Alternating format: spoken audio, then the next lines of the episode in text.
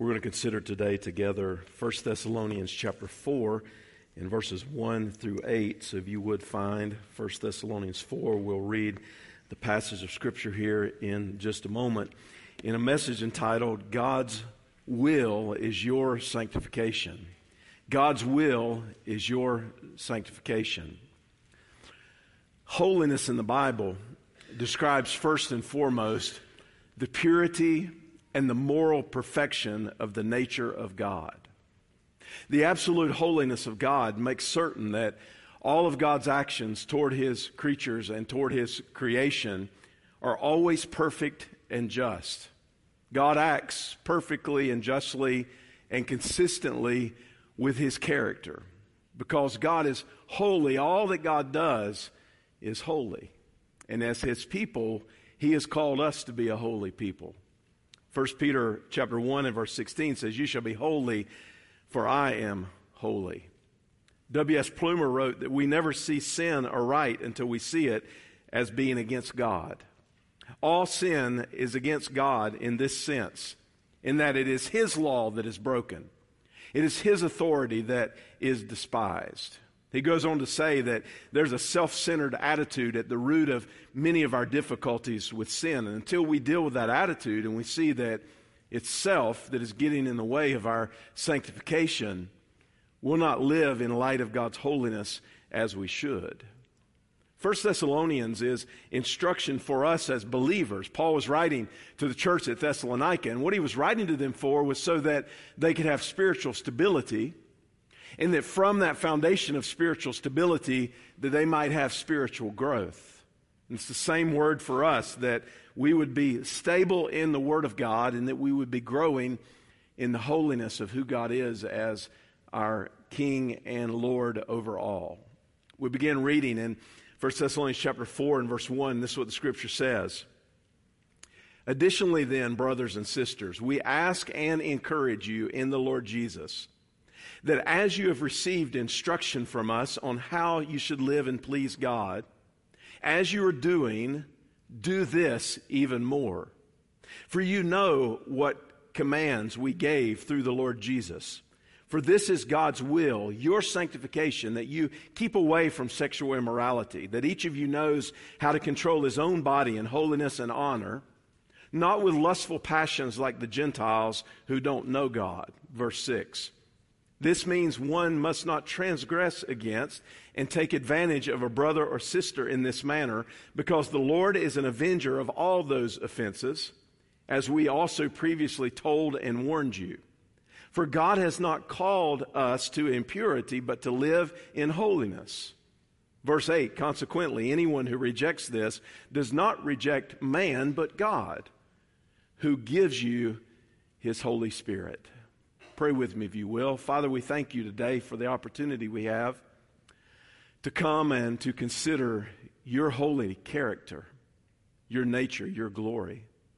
And I pray that as the light of all of that, through the truth of your word and the power of your Holy Spirit, is shown upon our hearts, that we would see ourselves as we truly are, that we would see who we can be and should be in Jesus and that we would take these instructions to heart in a way that we would bring honor and glory to you and fulfill your will for our lives. And we pray all this in the name of Jesus, our Savior, the crucified, risen, and reigning Lord. Amen. Additionally, then, or finally, then, marks the transition here in chapter 4 into a new section, a new idea of thought. But in a sense, he's carrying on what he's just concluded in chapter 3. So when the scripture says, For this is God's will for you, your sanctification, he's building on chapter 3 and verse 13. Because in chapter 3 and verse 13, he says, May he make your hearts blameless in holiness before our God and Father at the coming of our Lord Jesus Christ with all his saints. Amen. So Paul puts the goal in front of us, and he says the goal in front of us is that we would be presented blameless in the sight of our Lord, the one who gave his life for us, that we would be ready when he comes to receive us. Holiness is to be set apart from the world and to be set apart to God. So the person who is holy, the person who is being sanctified, has been separated from something, which is sin, and separated to someone who is God. And God is concerned about us internally. God cares about your heart. And one of the shortcomings of many people who profess to be Christians is that they're trying to live up to the Christian faith externally. So they're going through the motions. They're doing the things that they think good Christians should be doing. But at the core of their heart, their heart is not where it should be with God. And God is saying to us through His Word that He cares about our hearts so that we would be prepared, that we would live in light of this holiness that He has given to us. The word sanctification literally means to be set apart. It means to be consecrated. It means to dedicate. Now, the scripture teaches us that in Christ, we have first been positionally sanctified. In other words, when we are saved, we are declared righteous in Jesus, and the finished work of Jesus is credited to our account. We are justified in Christ through faith in Him. And our position is that we have been sanctified because of what Christ has done for us. And that's why the scripture is so clear that we are now dead to sin, but we are alive to God. Romans chapter 6 and verse 11. We have been delivered from the penalty of sin. That's the past tense aspect of our sanctification. But then the scripture teaches also that in Christ we are being progressively sanctified. That what is now ours as a possession because of our position is now being worked out progressively in us so that we are growing into a greater likeness of Jesus. The Bible says very plainly in Romans chapter 8 and verse 29 that it is God's will that you be conformed to the image of his Son. So you've been delivered from the penalty of sin and now you are being delivered from the power of sin in your life. But there's another part here that in Christ we will be perfectly sanctified, that when we are in the presence of God, we will be in a glorified state. And it's interesting that in Romans 8 and verse 29, it says that it is God's will that you be conformed to the image of Jesus. And then Romans chapter 8 and verse 30 says, And those whom he predestined, he also called, and those whom he called, he also justified, and those whom he justified, he also glorified. So we have been delivered from the penalty. We are being delivered from the power of sin. And we will one day be delivered from the very presence of sin when we see our Savior face to face. And your role and my role in sanctification is both passive and it's active. We trust God that He will sanctify us, but then in obedience to the scripture, we present our bodies as a living sacrifice that is holy and acceptable and pleasing to God. And we yield to the work of the Holy Spirit in our lives. And that's why we're given this encouragement here in verse 1 that as we have received the truth, as the church at Thessalonica had received the truth, they were to walk and to please God as they had been doing, but even more so. So you understand that there's, there's never the position of neutral in the Christian life, meaning that we are either moving forward and we're growing to be more like Jesus and we're growing in our sanctification and the foundation that's being built in our lives is being built upon in a strong way or we are, we are maturing or we're moving backwards. We're regressing. We're losing ground because of our own decisions. And after these people were led to the Lord, the missionaries began to teach them how to live and how to please God practically. They taught them the truth. And how you must walk or live is in a way that is pleasing to God. So we're called upon to grow and to be on guard against the temptations of the world that are around us. And God is concerned with your walk and whether or not you are pleasing Him in your Christian life. So understand that Jesus did not come just to die so that you could go to heaven someday when life on this earth is over. That is part of it. But Jesus came and he died in your place and he paid the penalty for your sins and he rose from the dead by the power of God. And he did that so that we could be transformed into his likeness. So the aspect of our going to heaven is the end reality of what God has done and will do for us. But in the meantime, God is transforming us so that we would be like His Son. And that's ultimately what the Christian life is all about that Jesus came so that we might be redeemed and so that we might live as light in the midst of a sinful world that is dark and lost without Him. Understanding the cultural context that this church found themselves in is significant. Many of the people had come from rank uh, idolatry and immorality with absolutely no restraints. The Roman Empire was rotten to the core, socially and morally. Warren Wiersbe wrote that immorality was a way of life. People had the leisure time to indulge in the latest pleasures. And the Christian message of holy living was new to that culture. And it was not easy for these young believers to fight the temptations around them. And I say to you today, it's not much different in the culture that we find ourselves in.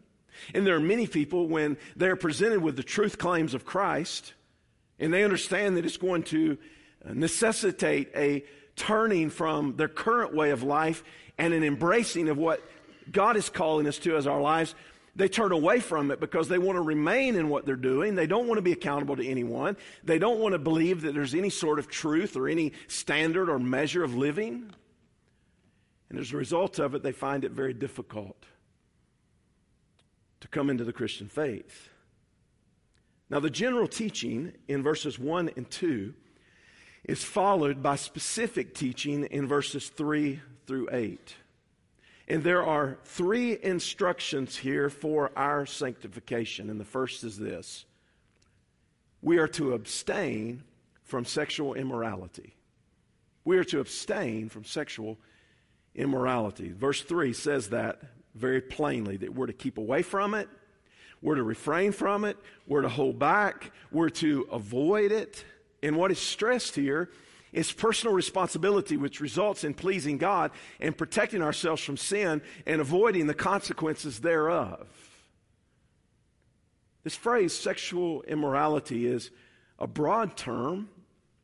It's broad in the sense that it uh, references all forms of unacceptable sexual practices. So we would say that it is any form of illicit sexual relationship, and it is a means of surrendering your sexual purity. So if you engage in sexual immorality of any form, what you're saying is that you're going to do what you want to do. It doesn't matter what God has said. It doesn't matter what God's framework is. It doesn't matter what God's design is. It doesn't matter what the guardrails of life are that God has put up for you. You're going to do what you want to do, and you make the decision to do that. And you're giving up your sexual purity for sexual immorality. It's important to note that sexuality is God's design and He is the one who defines the parameters for it. What the enemy does, our spiritual enemy Satan does, is he takes what was created by God to be good and to be exercised within certain parameters, and he counterfeits it. And he uses it against us. He presents an idol in front of us and he tells us that that idol will bring us pleasure, that idol will bring us satisfaction, that idol will bring us something that we're looking for. But what he doesn't tell us is that there are consequences hiding behind the idol, and the consequences are far greater than what the immediate gratification or reward could possibly be. And God has designed the sexual relationship to be within the bonds of marriage between a man and a woman. And it's no newsflash to you that we live in an impure world, an impure society. It's all around us. Statistics tell us that somewhere between 40 and 50 million Americans visit pornographic websites on a regular basis.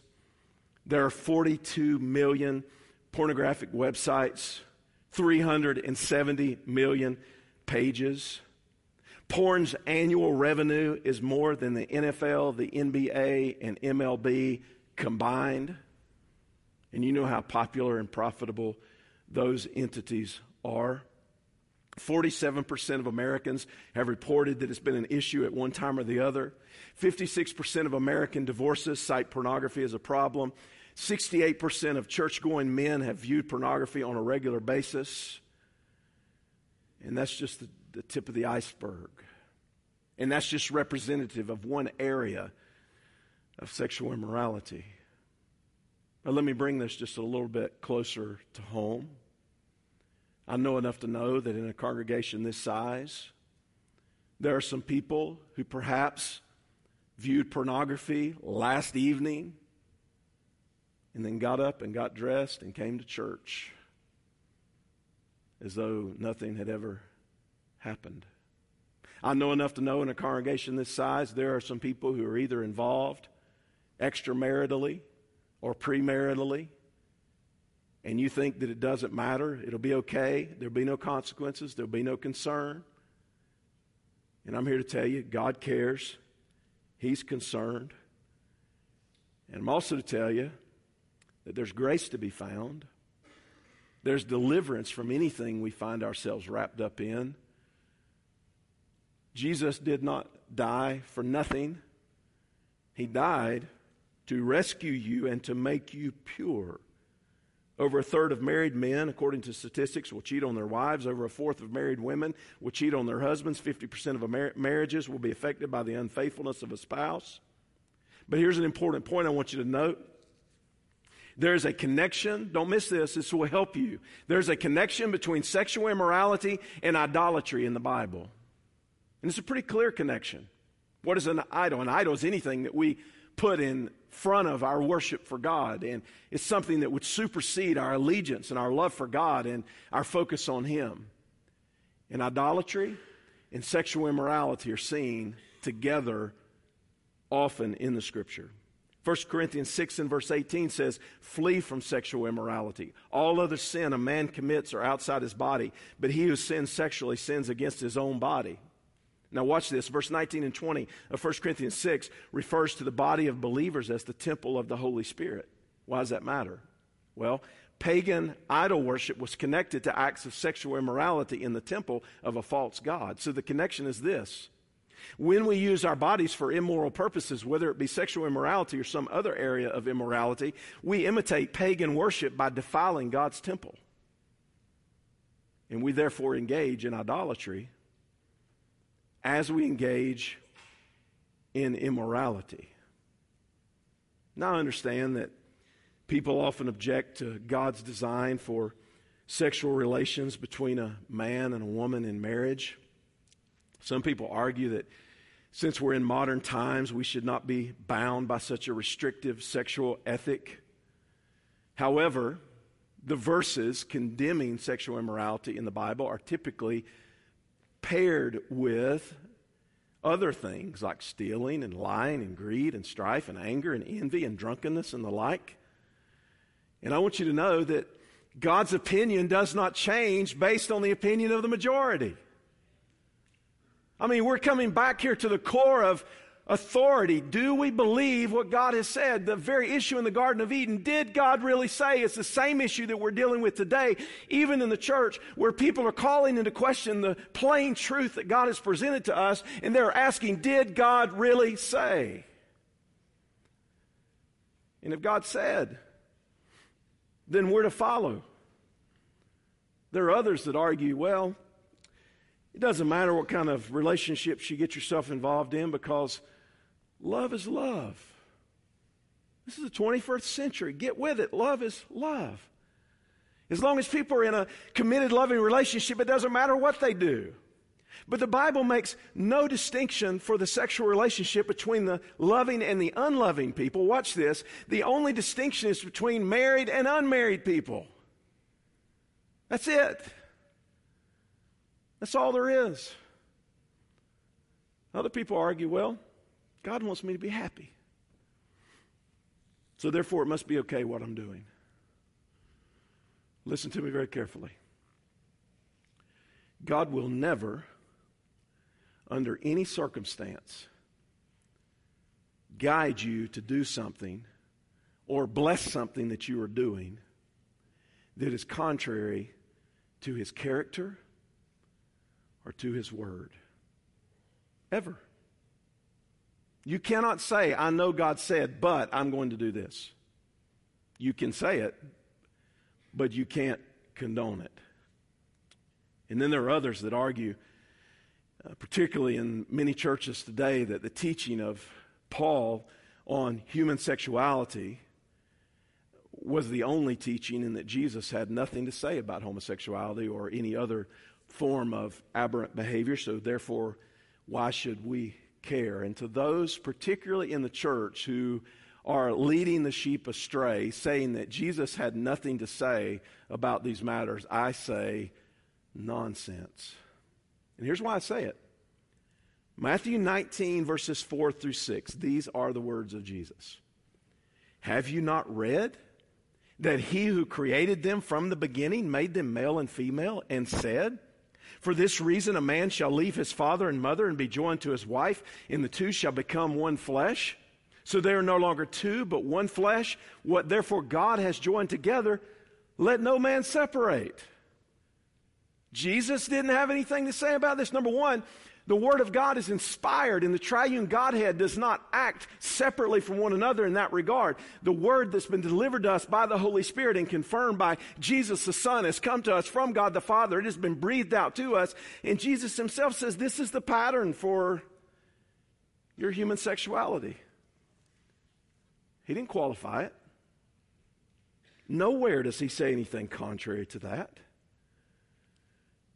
So I'm going to make a statement that is absolutely countercultural, but it is a statement on which the church must hold the line, and here it is premarital sex, extramarital sex, pornography, and homosexuality are all outside of God's design and are therefore sinful. And if we disagree, we're disagreeing with biblical authority. I mean, that's the line that you've got to cross. You understand that? This, this is where we're at. If you're going to step across that line and say, therefore, these things are acceptable and they're okay and they're permitted and they're be condoned and to be celebrated, you've got to say, I do not believe the word of God. That's what you've got to say. Now, if you're willing to step over that line and deal with the Lord about that, you'll be accountable to Him for it. But this is the line. The line is not blurry. The subject is not confusing. This is what has been presented to us in the Word. And the Bible says that we're to abstain from sexual immorality. We're to, we're to run from it. We're to flee from it. And God will give us the power to do it. Instruction number two you need to control your own body. Verse 4 so that each of you knows how to control his own body in sanctification and honor and holiness, not with lustful desires like the Gentiles who don't know God. So it's given as a personal responsibility to learn to control ourselves in a way that is holy and honorable. In other words, we need the know how. And when we have the know how, we have the power. We have the power because we have the Spirit. And it's the Spirit who brings this about. And the word vessel is used in some translations as the word body. Figuratively, it's referring to the human body that is formed of clay and is both frail and feeble. And 2 Timothy 2 and verse 21 says uh, that Paul refers to the man who purges himself of impurity as being a vessel for honor. So God has given us our bodies to use within the boundaries that He has given to us, but the issue is all natural functions need a certain measure of control. John Gill, the preacher of yesteryear, said, For a person to possess his vessel in sanctification and in honor is to keep under his body and bring it into subjection, and to preserve it in purity and chastity, as the eyes from unchaste looks, the tongue from unchaste words, and the other members from unchaste actions, and to use it in an honorable way. Now, don't miss the contrast here. He says the contrast is not with lustful desires, not with passionate desires like the Gentiles who do not know God. So the lustful desires are the, the passion of lust. This is a strong expression that emphasizes the strength of unbridled desire. And he says if you're behaving in that stuff, you're acting like lost people. If you're wrapped up in sexual immorality and impurity and your, your life is not being conformed to the image of Jesus, you're acting like lost people.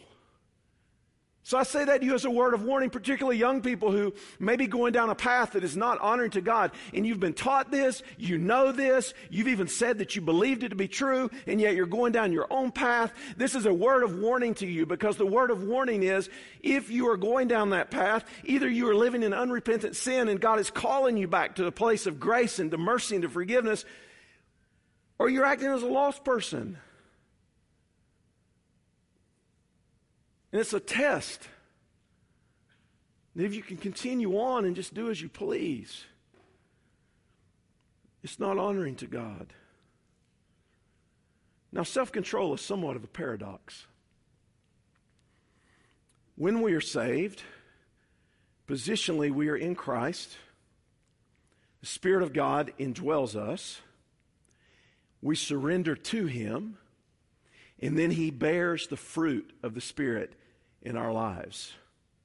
As we keep on being filled with the Spirit, the fruit of the Spirit is borne out in our lives love, joy, peace, long suffering, kindness, goodness, faithfulness, gentleness, and self control. And it's a bit of a paradox because self control is a characteristic of a spirit filled, spirit led life. And we're to yield ourselves up to the Spirit of God, but yet it also involves moderation and constraint in the ability to say no to our base desires and to our fleshly lust and to control our responses in life. That's what self control is.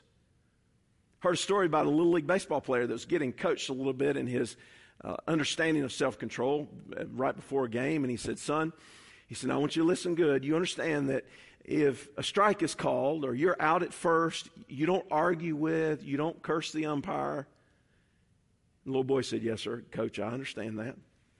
Coach said, Good. He said, Now go over and explain that to your mother.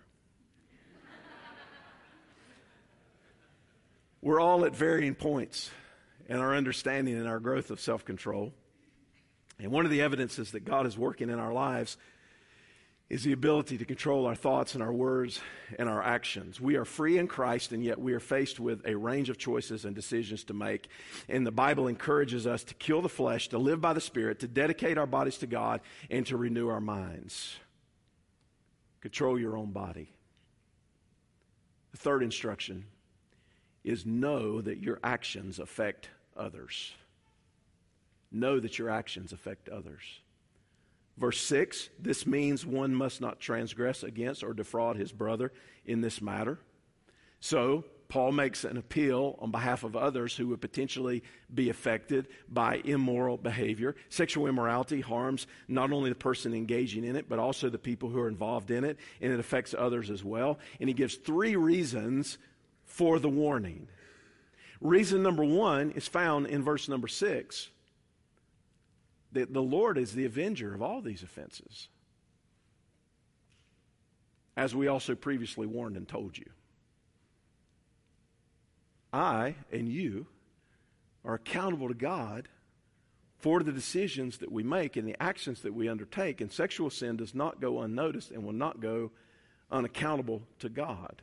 Now, obviously, there are immediate consequences to this damage to relationships, the potential for physical consequences, things in our age like sexually transmitted diseases, the aspect of the future loss of rewards in terms of what God would bless you with had you walked a faithful and pure and holy life in what He would entrust to you. But the bottom line is, we're accountable to God for how we control our bodies because our actions affect others. They affect our family, they affect other people's families they affect lives. And God says, This is the best way, friends. Walk in it. Over here is where blessing is to be found. Over here is where life is to be found. Over here is where truth is to be found. And we're going to answer to God because He's the avenger. That's what it says. God is the avenger of all these offenses. And then reason number two is that God has not called us to impurity or to immorality, but to sanctification and to holiness, verse 7. So, the purpose and the plan of God is that He has called you into a life changing relationship with Himself. And it's interesting that the word impurity is literally the word refuse or garbage. So, you can either fill your life up with garbage, and sexual immorality can rob God's glory from your life when it should be displayed in your life, and holiness should guide you. And then reason number three, verse 8. Therefore, the person who rejects this does not reject man, but God, who also gives you his Holy Spirit. Sexual purity is grounded in the truth of God, and the Holy Spirit empowers us to be faithful. God has given us His indwelling Spirit so that we can be faithful even in an immoral culture. And hear what the Word is saying through the Spirit. If you reject this and you say, well, that's not for the 21st century, that's not for enlightened people. That's not for intelligent thinking people. That's not for progressive people. That's not for people who really understand what the Scripture says then the Bible says you're not rejecting man, you're rejecting God because it came from him by the Holy Spirit. This is eternally significant. And I close with this from Jesus and the Beatitudes, Matthew chapter 5 and verse 8. Blessed are the pure in God in heart, for they will see God. Blessed are the pure in heart, for they will see God. The good news this morning is it doesn't matter where your life has come from, it doesn't matter how much refuse you have in your life. It doesn't matter how broken you are, it doesn't matter what you've done or where you've been or who you've been with. What matters is that God is a holy and forgiving and restoring and renewing God. And we cannot understand the depth of the hope that we have in Him, in the immeasurable grace that is be, to be found in Him if we don't understand our circumstance. So I've said all these things to you today, even if you're wrapped up in the middle of something right now that you know is downright displeasing to God. I've said all this to you to say, the Lord is gracious and forgiving and loving and He will renew you. And if you need to be saved, He will save you. And we can be pure in heart by depending on the power of God. It's a gift that comes to us through the new birth. We can be pure in heart by meditating on the Word of God. Jesus prayed in John chapter 17 Sanctify them by your Word, Father, for your Word is truth. We can be pure in heart by fellowshipping with the people of God. Let us consider how we can spur one another on toward love and good deeds. And listen, the competing voices in the culture, they are strong and they are pervasive. I mean, there is a set agenda to totally change our mindset, to totally break down our worldview, to totally obliterate anything that we might have believed for the last 2,000 years as people who said that they believe the Word of God. And there's an attempt to do that continually. And young people, you are hearing voice after voice that is telling you that there is a way that is better than the way that God has designed. And that those voices are calling you to change your worldview in such a way that you move away from the anchor of the Word of God God the power of the Holy Spirit. And I'm telling you, that is a dead end. And that is not where life is to be found. It's not where life is to be found. Life is to be found in God, the one who knows you the best, loves you the most. The one who knows every single thing that we have ever thought or done or intended to do loves us more than anybody else could ever love us. And that's the gospel. And the blessing is that we will see God. We know that when He appears, we shall be like Him. For we shall see Him as He is. As He is in the world so are we. That's our calling. That's the path. God shines the light, and He says, Come walk in it. Come walk in it. Father, thank you for these moments we've had together. This is a hard message, in a sense, to preach. It's a hard message that is difficult for us to process and understand, and especially to put into practice. But I thank you that you have given us your word. And Lord, by faith, I state that this word is true and trustworthy. and that you have given us everything that we need pertaining to life and godliness. God, I pray for those in our midst today that are broken, perhaps by decisions they've made in the past and pathways they've walked. Lord, you've not called us to be mired in that brokenness or to be um, depressed about our past. You have called us to freedom and to forgiveness and to eternal hope. So I pray, Father, that each of us would rest in that. Some would come for salvation and know that they need ultimate transformation. Others who would, might pray in these moments, even where they're seated, and say, God, thank you that even though you know it all, you didn't move away from me, you moved toward me. You loved me with an everlasting love, and for that I say thank you. God, help us to be a pure church, to fight for that purity, to live in a way that honors and lifts up the name of Jesus in all that we do.